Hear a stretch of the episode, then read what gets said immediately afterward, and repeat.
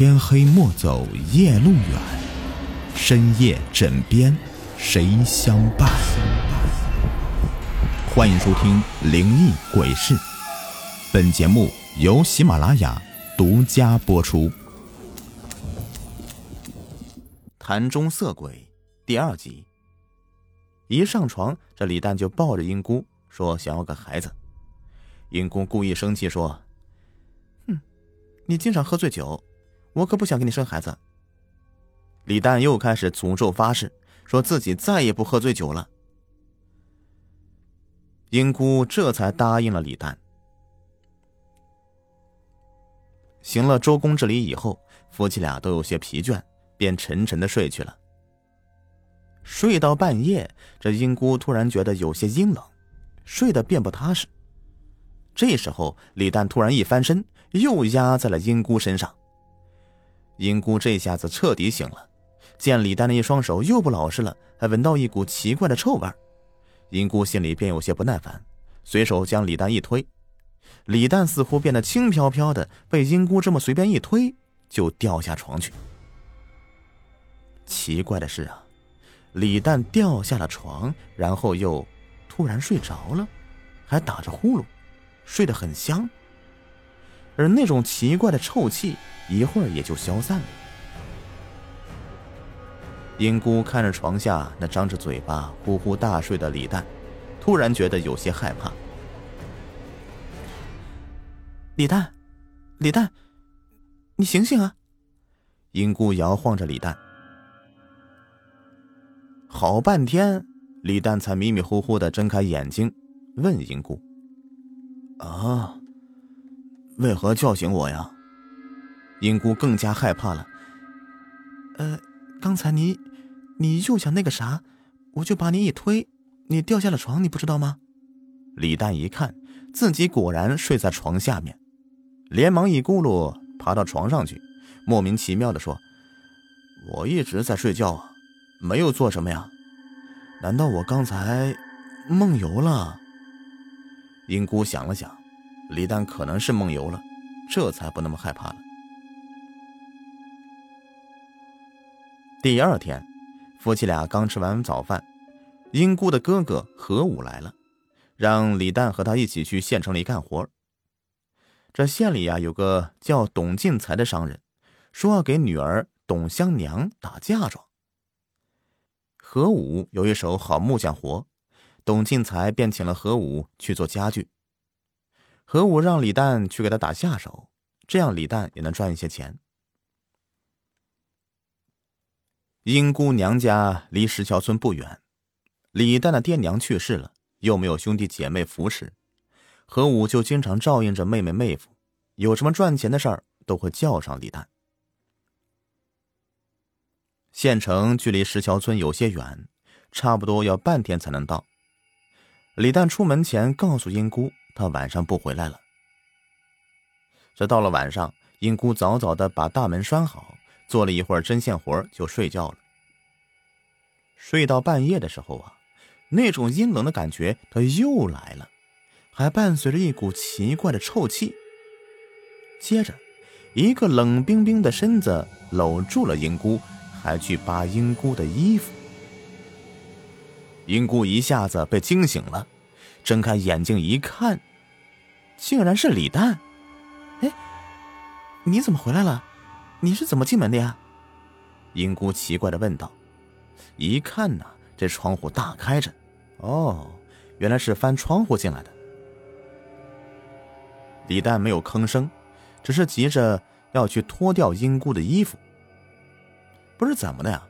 这英姑总觉得这个时候的李诞有点陌生，对他有些抗拒，不想和他亲热，便紧紧的抓住自己的衣服，把李诞这么一推。没想到李诞不经推，一下子就被推下了床。李诞掉下床以后，突然就打起了鼾，睡着了。一会儿，那种阴冷的感觉，奇怪的臭气。就消失了。英姑目瞪口呆的看着李诞，不由得惊呆了呀。半晌，英姑才去叫李丹上床睡觉。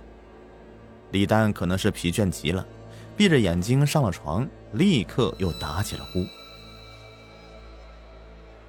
李丹的这一觉睡得香极了，快中午了才醒来。醒来以后，李丹也是惊讶不已，不知道自己怎么就回到家里来了。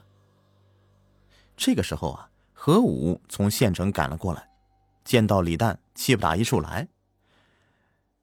李丹，你搞什么鬼呀？莫名其妙的就不见了，差点吓死我了呀！原来晚上的时候，李旦是和何武一起睡在了董家的外院的。谁知道半夜何武起床上茅厕的时候，突然发现李旦不见了。开始何武还以为李旦也是上茅厕去了，可是天亮了以后也没见到李旦回来。何武很着急呀，到处去找李旦。这时候。董家守门的人告诉何武，半夜的时候，李旦说要回家去，就开了门出去了。何武活也不干了，连忙来石桥村看李旦是不是真的回来了。李旦自己也弄不清楚怎么回事，被何武给训了一顿。英姑连忙解释啊，李丹可能是梦游了。啊，梦游？从来没有听说过李丹有梦游的毛病啊。是啊。他以前从来不梦游的，可是那天他被人从乱葬岗上抬回来以后，已经一连梦游三天了。一个人梦游能从县城走回来那么远，这可真是第一次见到啊！何武奇怪的说道。打嫁妆的活还没干完呢，李旦和何武又一起赶往县城。两人来到董家，天都差不多要黑了。抓紧时间，赶紧干活，直到天完全黑了下来才歇息。几乎是赶了一天的路，接着又干活。何武被累得够呛，吃了晚饭就睡下了。睡到半夜的时候，何武突然被人给揪住胸口，大声喊醒了。睡得正香呢，突然被人给喊醒，何武很不高兴，正要生气呢，一看。叫他的人竟是东家董进财。呃，东家，您怎么了？为何半夜把我给叫醒啊？何武莫名其妙的说道。哎，我怎么了？你去问问你的好妹夫，就知道我为何要叫醒你了。董进财咬着牙说道，一副气恼不已的样子。何武连忙起身往一旁一看。睡在一个床上的李诞，竟然不知什么时候又不见了。哎，我妹夫去哪儿了？到哪里去了？他摸到花园里去了，想轻薄我女儿。董进才吼道：“要不是我女儿拼命大喊，奋力挣扎，他就要羞辱了我的女儿呀！”怎怎么可能啊？何武惊的脸都白了。怎么不可能？我还冤枉他不成了？董进才揪着何武的衣襟，就要拉着何武去看个究竟。何武连忙抓起外套，和董进才一起朝花园走去。还没走到花园呢，里面就传来了李旦那大喊冤枉的声音。他还要喊冤呢，真是脸皮比城墙拐弯还要厚啊！董庆才气得浑身直抖。本集已播完，下集更加精彩。